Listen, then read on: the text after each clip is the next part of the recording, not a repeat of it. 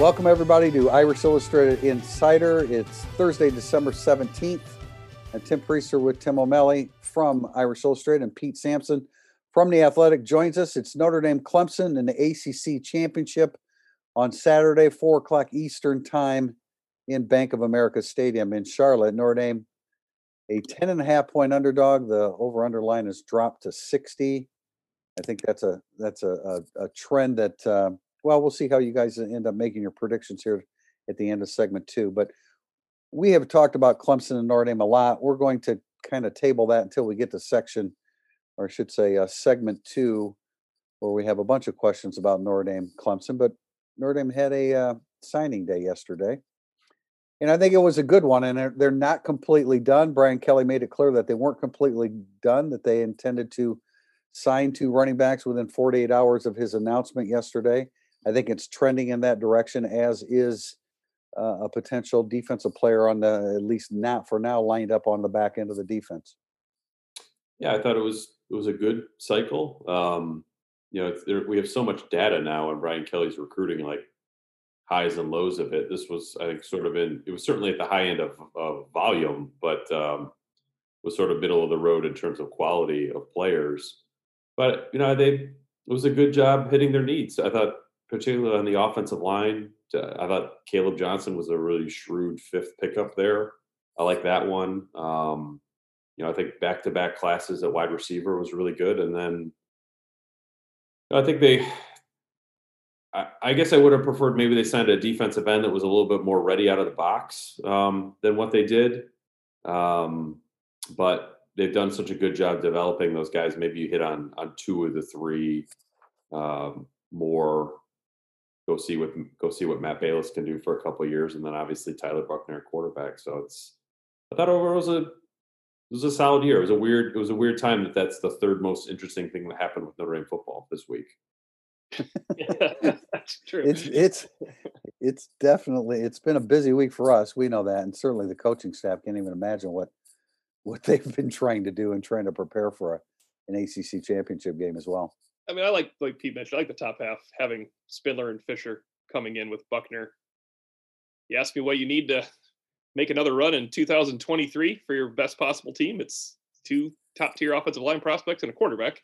Um, Pete, you mentioned a defensive lineman coming in ready to go. I think it's a good point for strong side. I, I think Viper's set for a little while. You know, they can certainly wait uh, for development from this class. Strong side, you need somebody to develop behind Ademilola, right? Justin Ademilola sooner rather than later if they want to keep the rallying going, as Daelin Hayes said uh, in our story today. Um, yeah, I like the class. It's dangerous when we like a lot of three star sleepers. Um, I thought Brian Kelly made a good point um, that maybe they wouldn't have been still three star guys if uh, the cycle continued with people playing their senior year and all those type of things. It's yeah, it's a good class, and the depth of it um, allows for misses. And I think people don't like talking about that because everybody's a hit yesterday, and today, and tomorrow.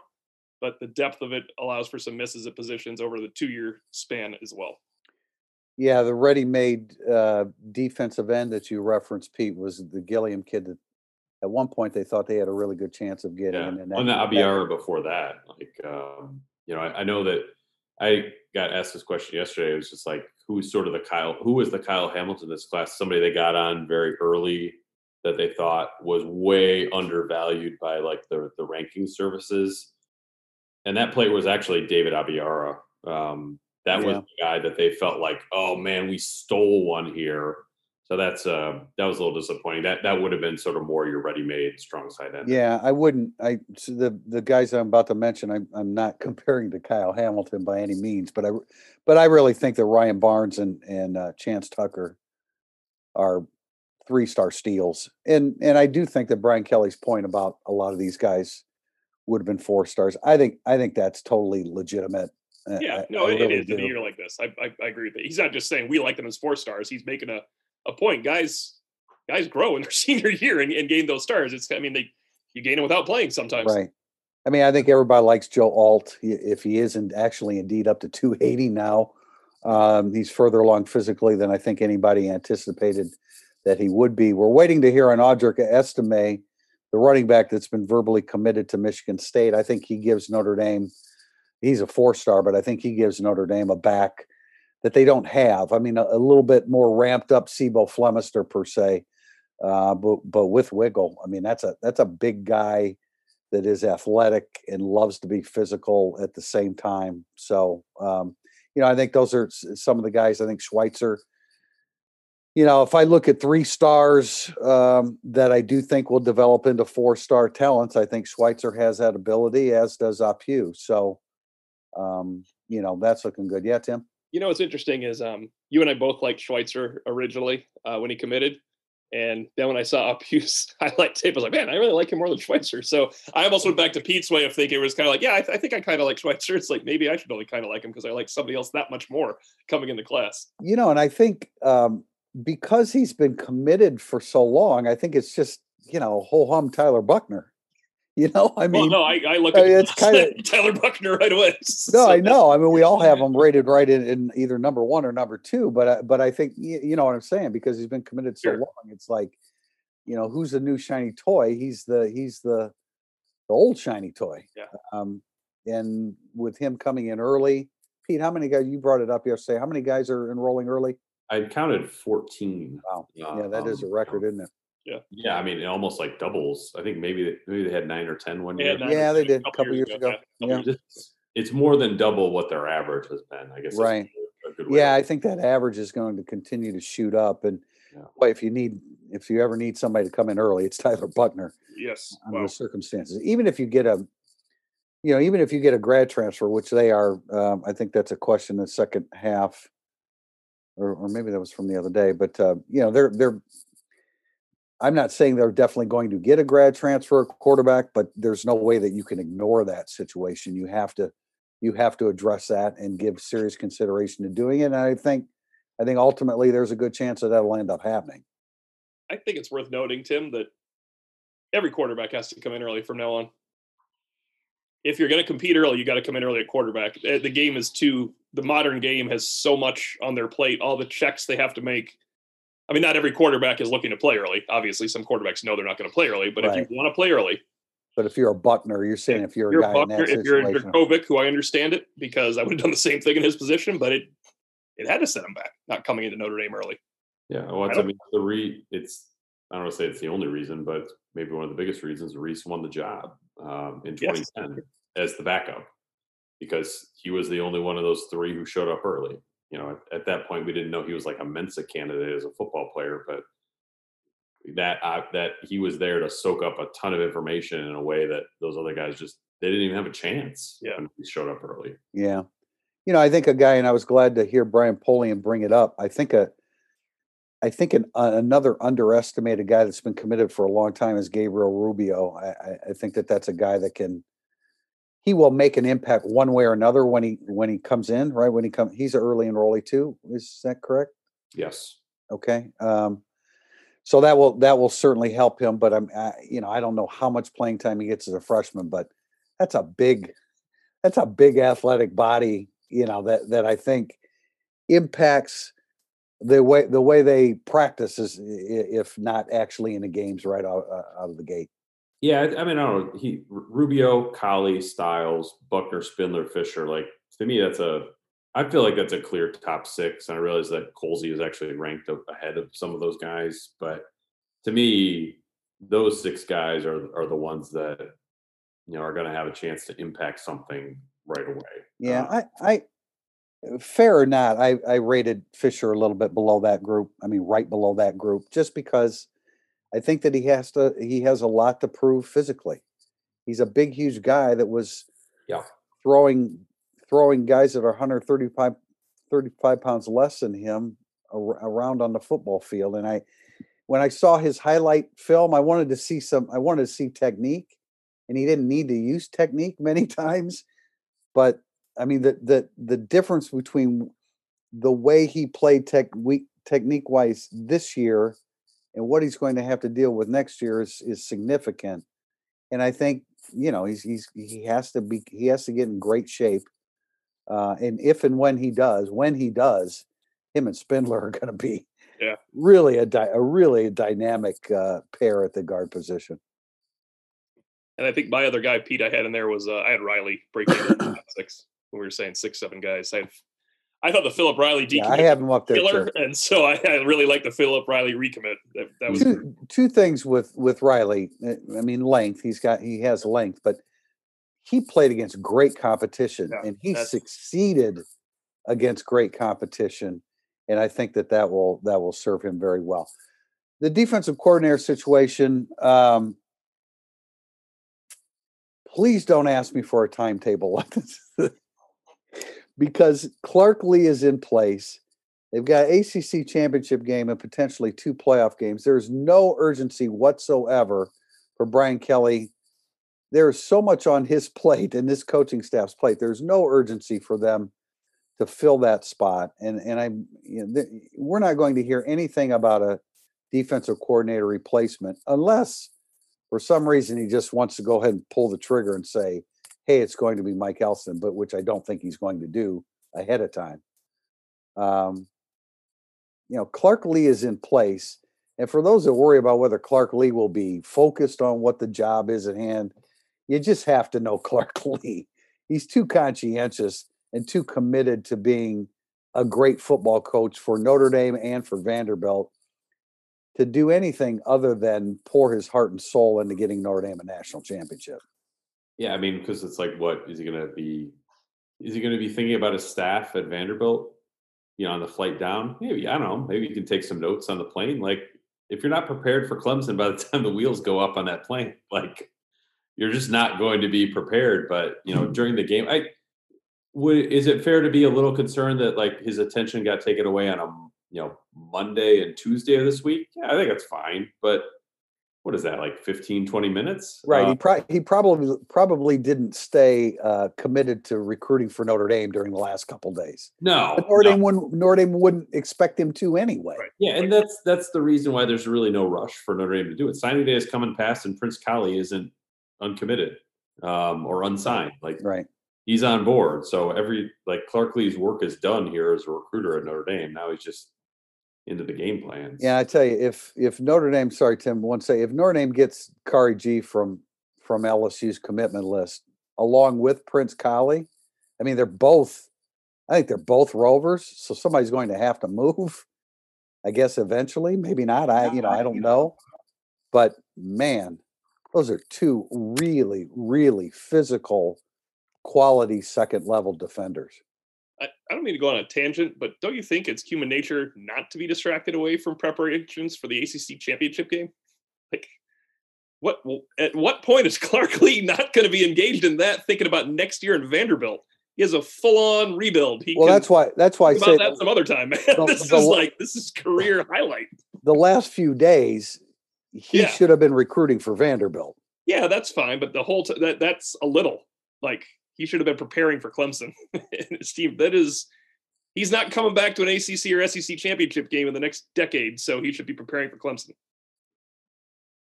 This is a career highlight for Clark Lea. No, there's no doubt. And but as was said, I mean, he how much he's prepared for Clemson. He, yeah, he knows, what I'm saying. It's he knows everything there is to know about Clemson. Clemson. I don't think most people would waver just because uh who was it? Uh Kiffin? Yeah, it was Kiffin, right? They got fired right before the Yeah. that's Yeah. like that's such an exception to Yeah, this that is the exception, yes. And, and it's even an exception in Alabama. Like this stuff happens in Alabama all the time, and they're fine with it. So it's like you know, the the Clark Lea distraction angle is, I think, a bit ridiculous. Yeah, well, I mean, Saban's used to it. I, you know, that's a that's a conveyor belt.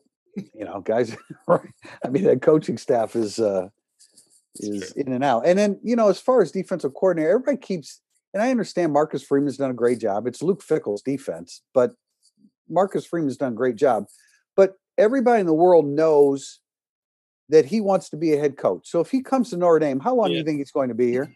He's going to come to Notre Dame. He's going to have success next year, and he, he could have one. He's going to have one foot in and one foot out as soon as he arrives. I completely agree with you. I wrote it in Monday Musings. He's a home run rental. So you so now so if that happens, your seniors and fifth year seniors will be on their third defensive coordinator. I mean, that's not a you know, that's not a good situation either. And I realize you you go you try to get the best guy that you can. I mean, Yes, Clark, Lea, yeah. Clark Lea almost got the Boston College job after year two, so I'm not. Yeah, uh, but a two year rental is different than a one year rental. I mean, it really a one year rental is a consistently overturning your defense. That's much right. And Freeman's already established as a coordinator, whereas Lea wasn't. So he he, he, he did need a second year. I I would go Marcus Freeman if I could, if I was Notre Dame. You know, I, I think he I don't fits. disagree, but you're, you're there's still a downside, I guess. Is what I'm not, yeah, I'm not saying don't do it. I'm just saying that's that's something that you you got to be prepared that we're we're man, especially in the Zoom era, we're we're never going to get to know that guy. He's going to be in and out and be a head coach somewhere. Yeah, I mean that's true. And like I know when uh, the evaluation for Lance Taylor was happening, that Brian Kelly was like, "All right, you're going to give me at least two years, right? Like you're not going back to the NFL, right? Like I'm looking for someone to be here for a more than one season, right?" Right. Um, and I don't know if Marcus Freeman would probably give that assurances, nor nor should he. I mean, and any any assistant coach who can get a Power Five head job, and that's that was I was talking to somebody who covers Freeman, and felt like he may have he may have he may be so good right now at Cincinnati that he's gone above the G five job for his his his first head coaching job. And if that's true, if he's adamant like, "Hey, I'm not I'm not looking for Cincinnati," where Fickell doesn't seem to be in any hurry to leave, um, then it's harder to get that next job. Um, it's hard. It's harder to find like a Vanderbilt or, you know, a, I don't know, an, an Illinois or a Minnesota, something like that. Those jobs are hard to come by, even for the hot young coordinator. By the way, um, Greg Gabriel, the, the former director of player personnel with the Bears, um, drafted Marcus Freeman. Were you aware of this? really. Oh. That's nuts. Yeah. Okay. Not a big fan. Oh, Not really? fan. Fifth round draft choice. Of his playing ability or his? Fifth round draft choice. Physical freak. And then they put the pads on. Hmm. And the it, the effort was he- was cut with it. He was a fifth round draft choice, so fifth round draft choices get cut all the time. But his time with the Bears was short lived, and and then he was picked up by a couple other teams and was quickly was quickly cut. That has nothing. That's neither here nor there as it relates to him as a defensive coordinator, but just uh, j- just uh, just passing it along. We want to wrap up this segment. and we'll make it brief with Uh, Notre Dame with Notre Dame basketball. Melly was at the game last night, um, and uh, and we watched it uh, on ESPN. And you know, Trey Wertz is a guy that they really wanted to get eligible. He's eligible. We saw last night what he can do offensively, and he's going to help them both in terms of spreading out the minutes and and another guy that can certainly score in double figures. But the defensive effort last night was so absent that you know, I, I, Tim, I had texted you. I said they got a chance to win this game tonight before the game started. Right, right. And then we saw what the defensive effort was, and it was um, uninterested. Yeah, it's maddening, and Mike Brey was surprised by it. Um, they don't, they're not a good defensive team, but the defensive effort was terrible. It was it was non-existent. There was no defensive effort. I mentioned in I What were the stop. yeah? What were the stats in, in the 34 possessions, 22 layup attempts without a foul. How do you Duke not go to the foul line? Duke until the 14:32 mark of the second half because they don't get breathed on is why they don't have to go to the foul line. It was it was offensive to watch for people. The best thing that happened was Trey Wertz getting eligible because he's going to break into the rotation, and Mike Brey after the game saying we may have to make some changes defensively and in our lineup. that was I found that interesting. Who do you think he was talking about specifically? Um, you have to go for round one. so- Besides everybody, right. Well, he, I mean, he can't bench. No matter how frustrated you get with somebody like Prentiss Hubb in a game like that. Prentiss Hubb is playing 38 minutes the rest of the year, and I get plenty frustrated with Prentiss Hubb, but he's a necessary 38 minute player that, or 37 minute player. Um, but I think Wertz is coming in, and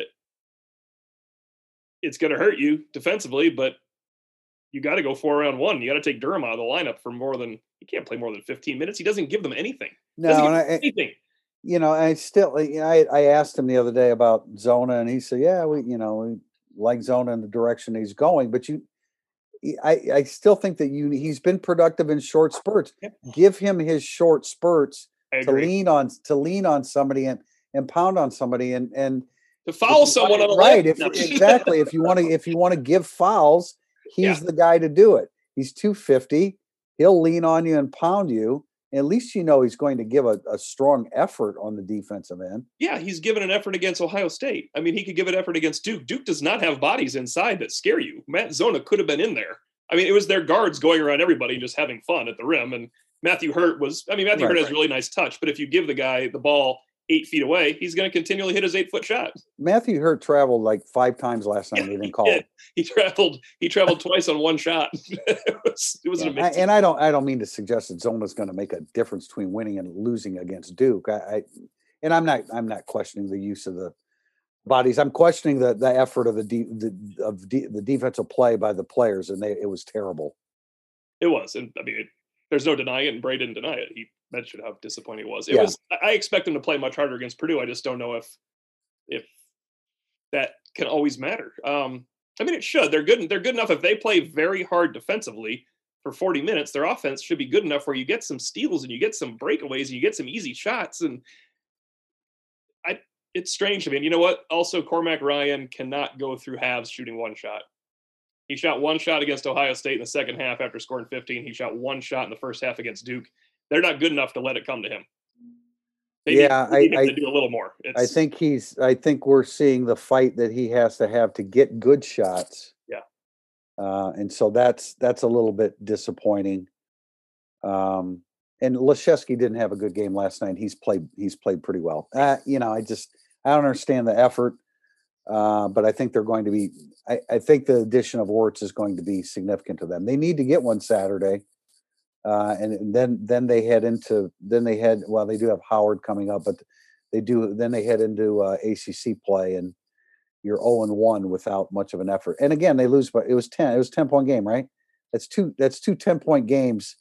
You know, Michigan State was a 25 point game yeah, Michigan State 10. killed them, but they gave more effort. I thought. I just yeah. thought they couldn't score on Michigan State. Yeah. Segment two coming up, burning up the boards, Notre Dame versus Clemson. Today's Irish Illustrated Insider podcast is sponsored by ShelbySweats.com. Shelby at Shelby underscore sweats on Instagram is a certified personal trainer and online fitness and health coach. Shelby offers one on one coaching to provide her clients with custom fitness and health plans at work. Shelby uses her own 60 pound weight loss journey to help clients look and feel their best without over exercising or restriction. Her fitness methodology combines strength training, cardio, yoga, boxing, and functional movement and flexibility. For a free 30 minute video chat consultation with Shelby, fill out a form on her site, shelbysweats.com, or an email to shelbysweatstraining at gmail.com. Segment two, burning up the boards. We start with a question from Subfan. Do you think any of the current Notre Dame staff, analysts included, will join Clark Lea at Vanderbilt? Yes. Um, I don't know what Notre Dame will do with replacing Lea, but depending on how that shakes out, it could lead Nick Lezynski out the door to Vanderbilt. Uh, and then I'm also really interested to see what happens with Jake Flint um, as potentially a number one strength staff guy. Um, He's certainly ready. but Yeah. that's beyond those two guys. Nobody else really comes to mind that I think would that I would describe as like, wow, that would be a significant departure. I mean, if Lezynski stays, it's a pretty good indication they're considering heavily the in-house move, right? But, They have to. Yeah, if I if don't- Lezynski's on, yeah, if Elston's the coordinator, if Lezynski's on the, And Tim and Pete, don't you both next year. think that Elston, the coordinator, there's some type of co thing with Terry Joseph since he's already passed? the game well, I. I mean, I I would not be surprised if Terry Joseph went with Clark Lea to Vanderbilt. really?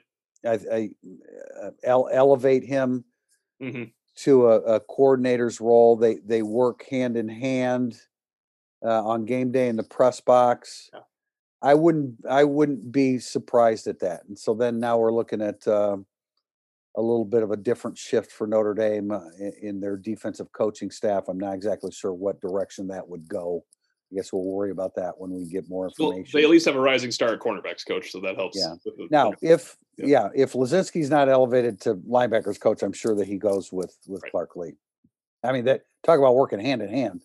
Those Yeah. two guys have worked definitely work hand in hand. And Lea has given Lezynski a lot of responsibility, and Lezynski has handled it every step of the way. His name comes up all the time in recruiting, and it Right. came up again with Prince Kollie. And we can't speak 100% specifically to this because we're not in their meetings, everything. But if Nick Lezynski's not ready to be a linebacker coach right now, what young person is ready to be a linebacker coach right now? I mean, hey, you, you don't have to have seven years of experience to can move up in that job. I, I wrote this the other day. All of us has has seen, all of us have seen Nick Lezynski coach. And Right. if you didn't know that he wasn't a full time coach, you would think that he was by the way he carries himself, by the way the players respect him and inter- interact with him.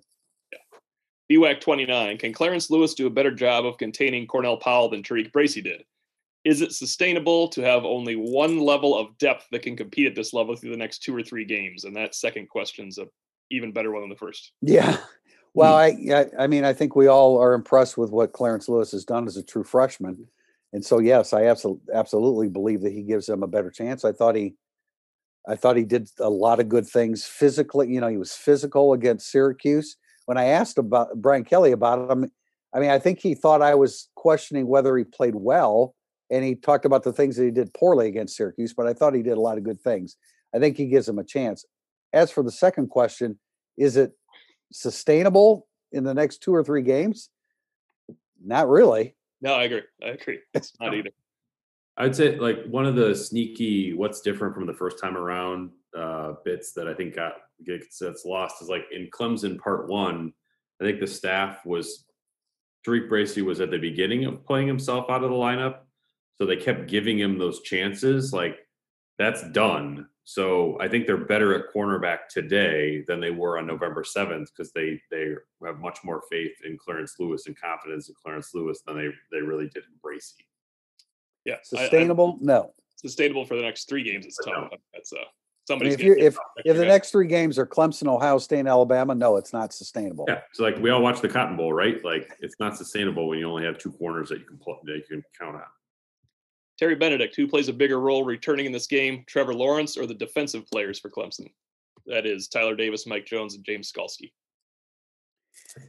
I still think Um, it's Yeah, I still think it's Lawrence. You know, I wrote it in Thursday Thoughts Day. I don't care if Uiagalelei threw for 439 or 539. Lawrence on the field is is so significant. Now, I mean, I don't know how to rate these. I mean, Tyler Davis is is hugely important to them. James Skalski is maybe even more important to their defense. All of these additions are really, really significant for Clemson, especially with Jarrett Patterson out. You know, I was completely with you guys saying Trevor Lawrence, kind of without blinking. But now I'll ask you the question with Jake Venables out. Doesn't matter because this isn't happening. But remove someone, Trevor Lawrence or Skalski, Davis, and Mike Jones with Jake Venables already out. A one for three thing. Yeah. Doesn't matter because it's not how the No, world. it, does. but I'm just saying that's how the question was It's- worded. So it's a hypothetical that unfortunately doesn't apply. yeah, that's. So I don't know. They're all they're all good coming back. Podcast See- in a nutshell, right there. I- Yeah. I, well, you know, I think the Davis thing you have to bring up Patterson is why that's a big deal too. You've lost Patterson and gained Davis. There- Oh, that's, by- that's the bigger whammy. By the way, we haven't said anything about this, but Kyren Williams spilled the beans about the center position, right?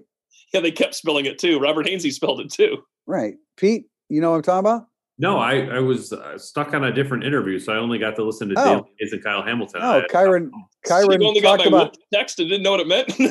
No, yeah, I didn't. Ky- Kyren, this was Tuesday Tuesday night, right? Kyren Yeah. talked about um, you know, what a great job Josh Lugg was doing now in place of Jarrett Patterson. well, Robert Hainsey did too. Hainsey said Lugg's been Lugg's been Yeah. yeah, Lugg's been great and all that stuff. So I mean that was So I just That like was- I knew Correll's not healthy, or at least he wasn't when I said that a few days ago. So um, I mean, it looks like Lugg will be starting at center. Uh, question from CA Irish seventy seven: Are you concerned that the injuries on the O line will significantly change the offensive tack, resulting in less emphasis on the running game? Hmm. I am. I'm concerned about the injury. I don't know that I'm concerned about less emphasis. Because not less I still emphasis. think- I'm, I'm less efficiency. How's that? Less effective running Yeah. game. Um, so Notre Dame's efficiency throwing out Duke because for some reason Duke is far and away the leader in uh, killing Notre Dame's offense this year in terms of rush efficiency. So we could just chalk that up to game number one. Um, but Clemson and Louisville were right there. If you remember how Louisville handled Notre Dame's run, 44% rush efficiency for Duke. I mean, for excuse me, for Clemson and Louisville against Notre Dame. It's just that one of those 44% was a 75 yard touchdown run. Yeah. Um, they get two 35 yard runs. You can have a 45% efficiency, right? Got to make some long runs. Yeah. But I think it's a pro- I think it's a problem. Patterson was really good and Davis is really good, and I can't keep saying that. Yeah, I mean, it's a. I, I don't know. I feel like it's a problem in the past game too, though, because it's like, eh, or it's even a problem in the um improv plays. As uh, Jamie from ISD has Yeah. because like you can't have Book scramble if he's scrambling the second he gets the ball. Like he needs time to look, look, look. Okay, nothing's there. Take off. Um, if he's running for his life, then scrambling is a bad thing. But you need time to not have guys in his face all the time. Yeah, and I just want uh, you just want to see Lugg stay under your pads. Don't you don't be lunging. Stay under your pads. I, I really this is why I said all along that I thought he was going to be the choice at center with all things being equal because he's six seven. He's a redshirt junior. He's big and strong, and it's a it's a big body in the middle. And I think that that's He's four years the Bayless. Yeah. right, and it's the best way. It's the best way to compensate for Tyler Davis's reinsertion into the lineup. But he's got to keep his his pads underneath him because if he's lunging and on the ground, you know, and getting dismissed by Tyler Davis, you know, then then you have the issue. CMU Pens fan, do you think Clemson underestimated Notre Dame's wide receiver play last time? How does Notre Dame counter this time? I probably I I would have at that point. you I did mean, too. they- well, I mean, they probably underestimated Ian Book going into that game too a little bit because he just had not been the consistent quarterback that he's been the last four games. So yeah, probably. Um, how does Notre Dame counter that? Man, we we've had a lot of questions about. You know, I think Notre Dame. I mean, I just think Notre Dame's wide receivers are legitimately good players right now, and that's they're, they don't Exactly. You counter it by you- they'll get open. You McKinley go to them if it's if it's back shoulder, it's back shoulder. Whatever Yeah. you go to him. Yeah, That- like if they underestimated it, I don't think they would change anything they did against Javon McKinley and Ben Skowronek because That's true. you're not going to say like, well, we need to double team Javon McKinley at the expense of the run game or Michael Mayer. Like that just doesn't make any sense. No, I think you're. I tell you, right. and I did want to talk about this because I don't think it's we're gonna have a question that can help with this. I really think, and Tim and I brought this up last podcast.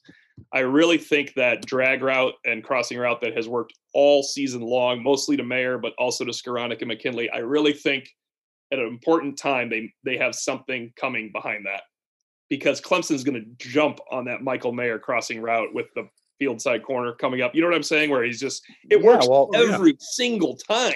Syracuse, Syracuse did it. They did, but there was. I think you got to hit something behind that. Now, there's got to be.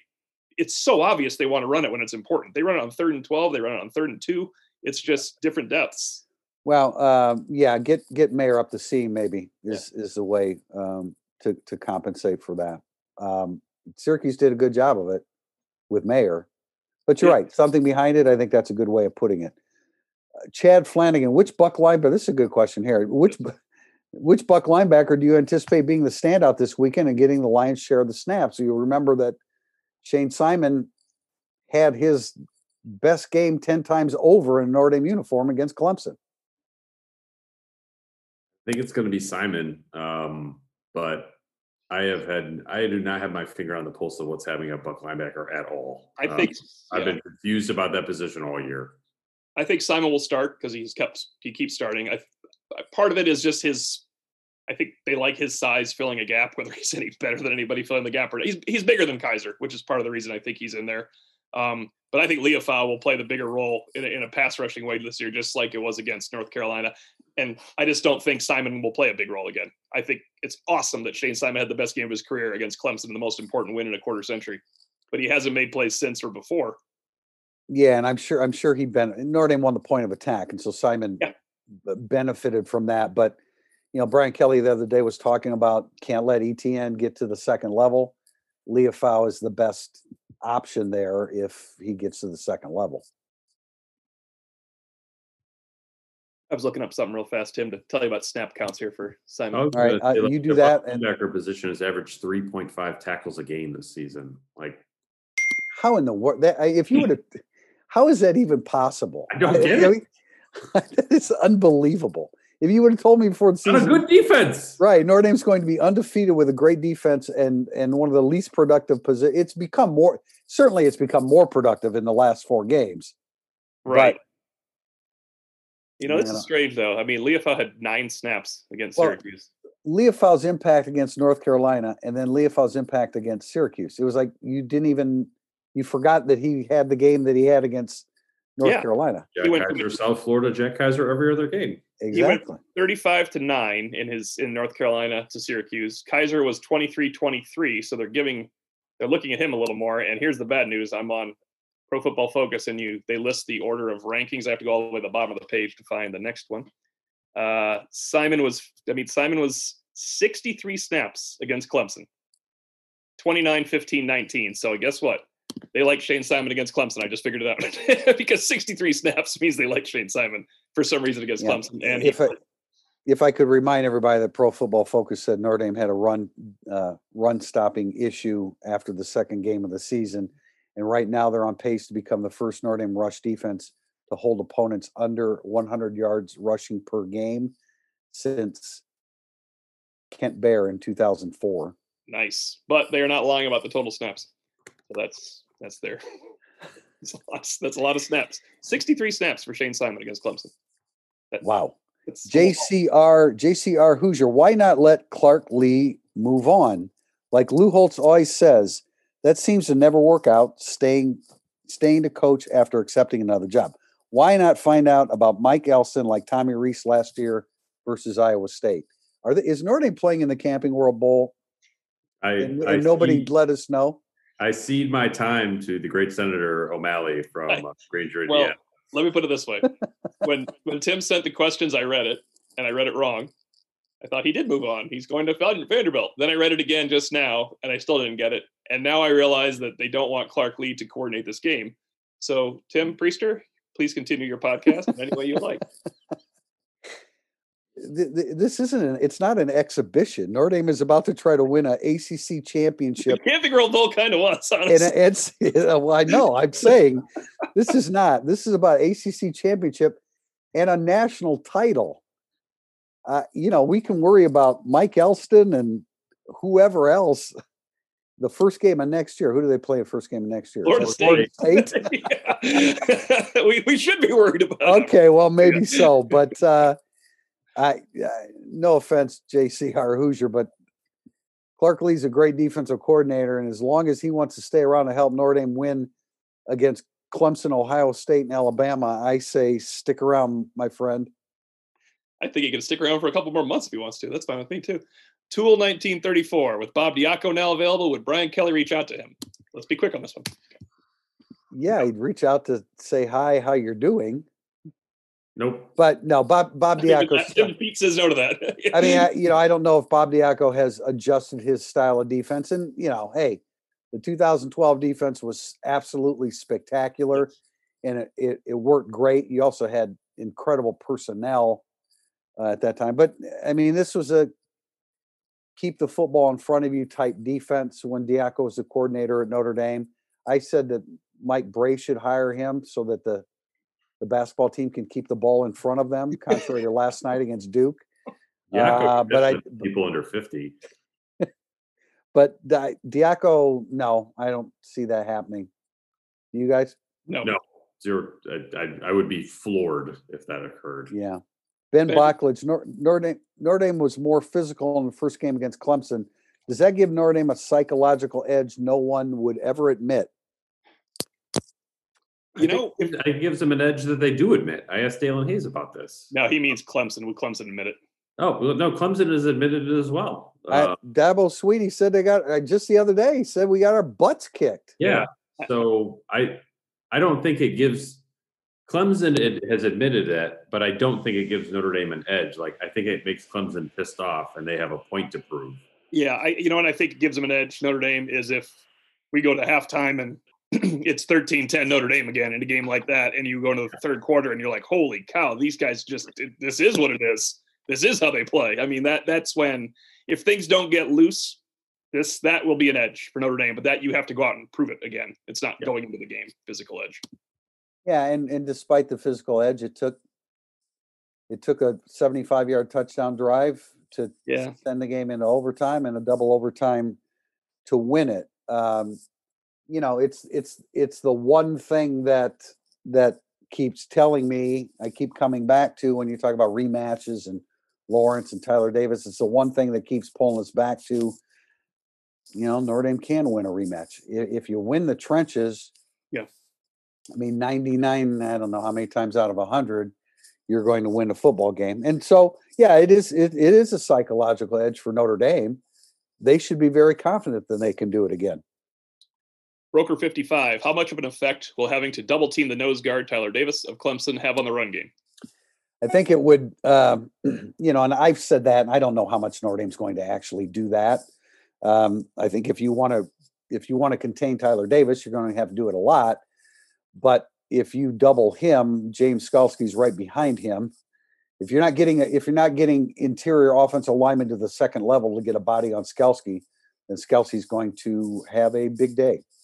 I would. I mean, they'll double team them some because they double team people on every play almost, but. Sure they still have Aaron Banks and Tommy Kraemer. Like they have senior and fifth year senior guards who are probably going to play in the NFL. So I, you know, if it was if uh, Notre Dame was starting Dillan Gibbons, Josh Lugg, and Zeke Correll as their three interior guys, then like then I would be like, ooh boy, you really have to alter a game plan. But like Notre Dame's strength is its offensive line, even without Patterson. So I think I think they'll be okay. I don't I don't see Tyler Davis as have, being like a game wrecker all of a sudden on this on this game plan. Um, Todd McShay called him that the other night, a couple weeks ago against Virginia Tech.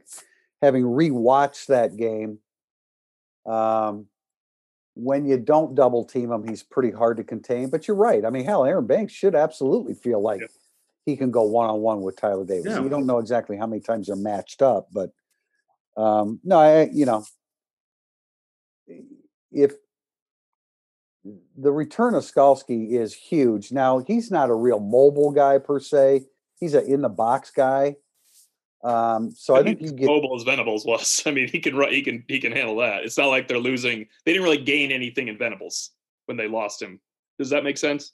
I know he stripped he stripped Ian Book, so that was a pretty big deal. But Skalski is coming back as a better version of the guy they had in there. So no, really I agree. I agree. I thought Venables did a Venables did a really nice job. Um, you know, for a guy that right, right. I mean, that's not a front line defender on Clemson, generally speaking. Wash ND. If Brendon Clark can't compete in the spring and summer, and a grad transfer is not brought in, who would you put your money on to be the opening day starter, Pyne or Buchner? Tommy Rees talks about Drew Pyne and what a great study he is in terms of understanding the offense. But with Tyler Buchner coming in early, you know, I mean, I, I, I like Pyne's game. I love Pyne's game coming out of high school. He's a savvy battler, but man, he's small. I know I've said that before, but man, I, I don't know that any of us realized how small he was until you saw him in an Notre game. I yeah, I don't know what impact not playing a senior season is going to have on Tyler Buchner. I think it's I do think it's probably a significant impact. Um, but man, I really, I would be disappointed for where things are going if at the end of spring practice, Buchner and Pyne are not right, are not even um, in some way.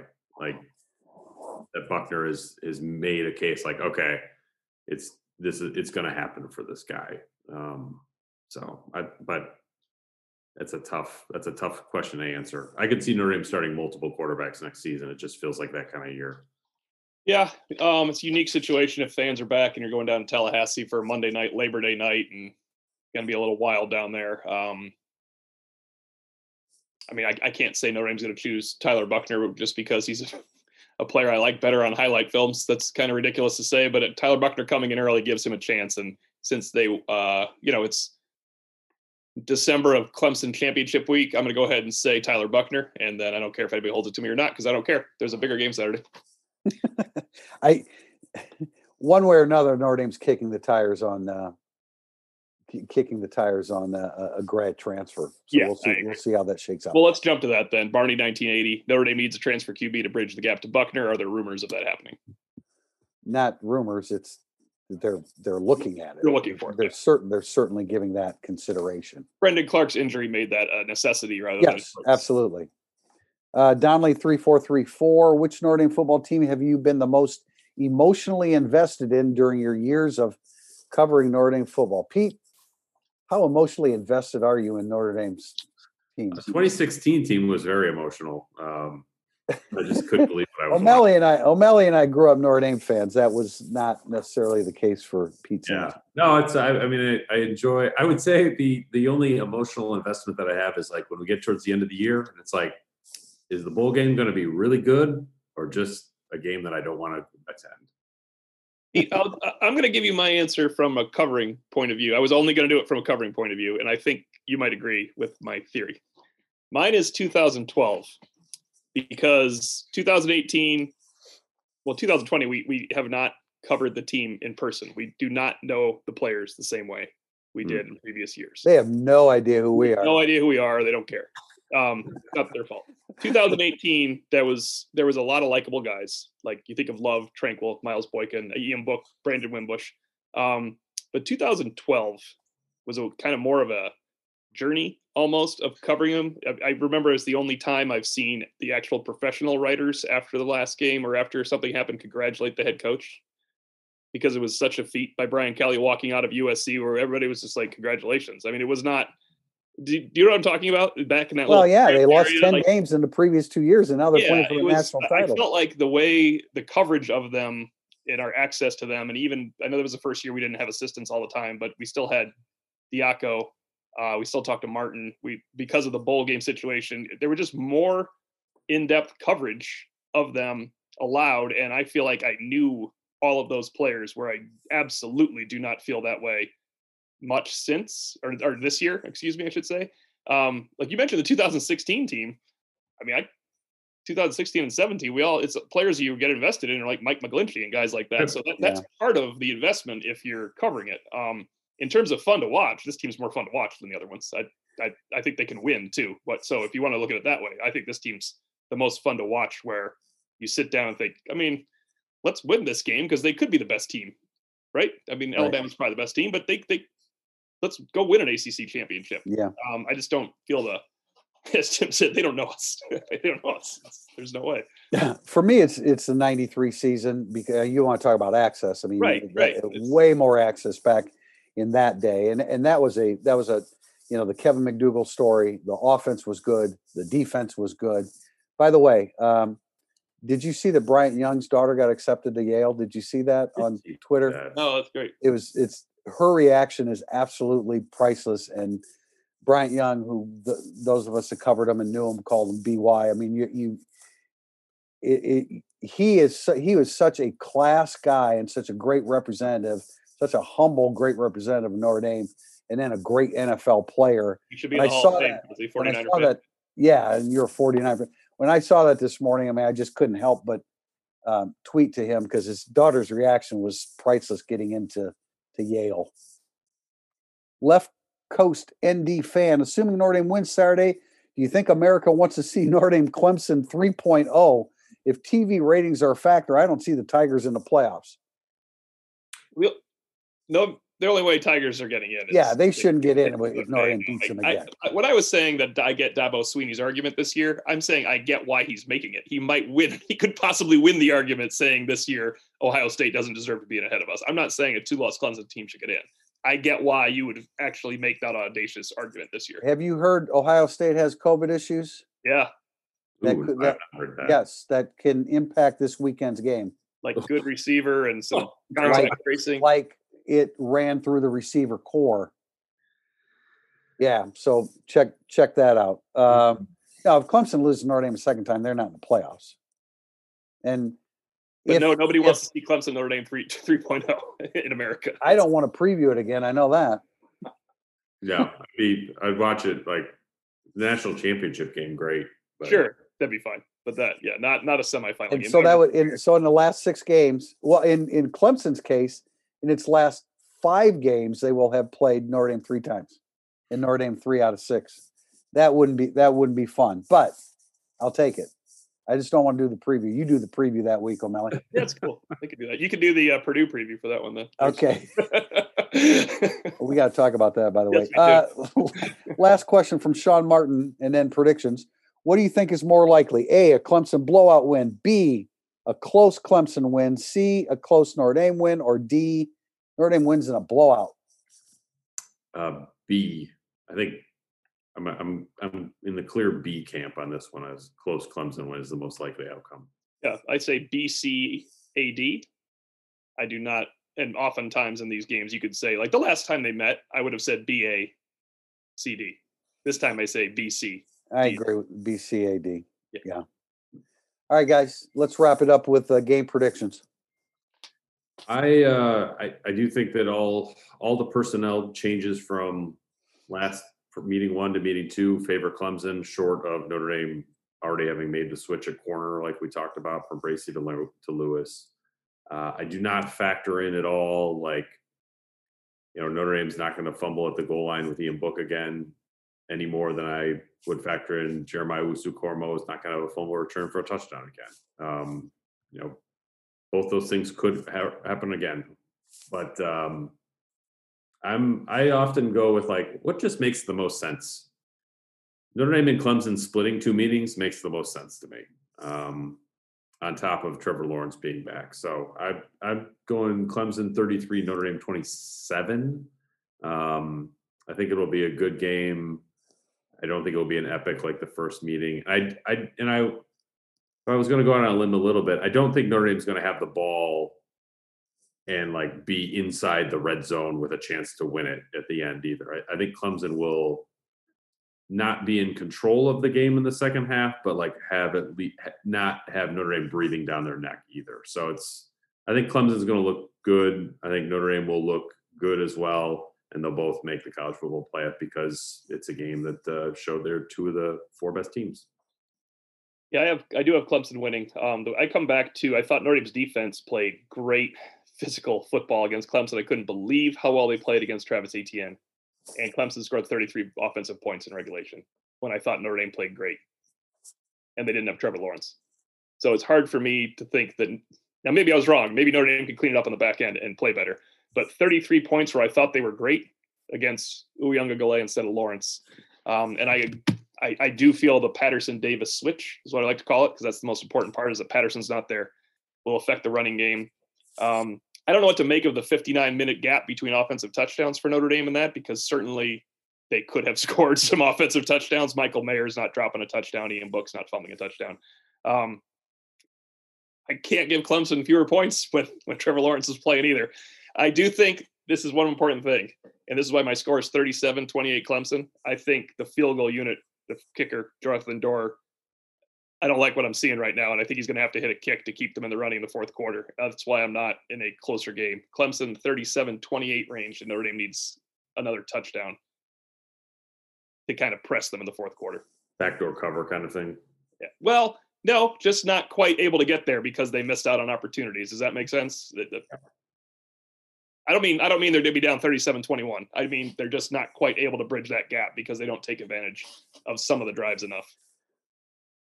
And I'll have my prediction on Friday as usual, and uh, be heading out to Charlotte uh, late morning. Pete will be there with me. O'Malley, we got to we got to figure out this Notre Dame basketball game against Purdue. Do we? go- is- Are you playing? no, actually, no. You need to do the preview, and Jack, you need to get the wire story. Right? We'll figure it out. I'll, I'll be able to write it. It'll be a great one too. All the Notre Dame fans listening to this for our ACC Clemson coverage, you guys should stop watching the game for a little while and read my Purdue Notre Dame game recap. Just just do it during the second quarter when things get good. All right. Thanks, everybody. I'm not everybody. even gonna be on the page for ten seconds. what is going on here? It's unbelievable. I'm going to record both because I've got to I've got to see what what transpires against uh, Purdue in basketball. So we're wrapping up here. Thanks for joining us. Talk to you next time from Bank of America Stadium in Charlotte. Thanks for joining us.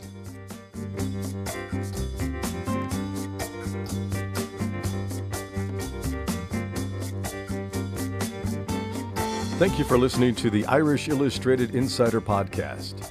If you enjoy our coverage of Notre Dame football, please consider supporting the podcast with a small donation.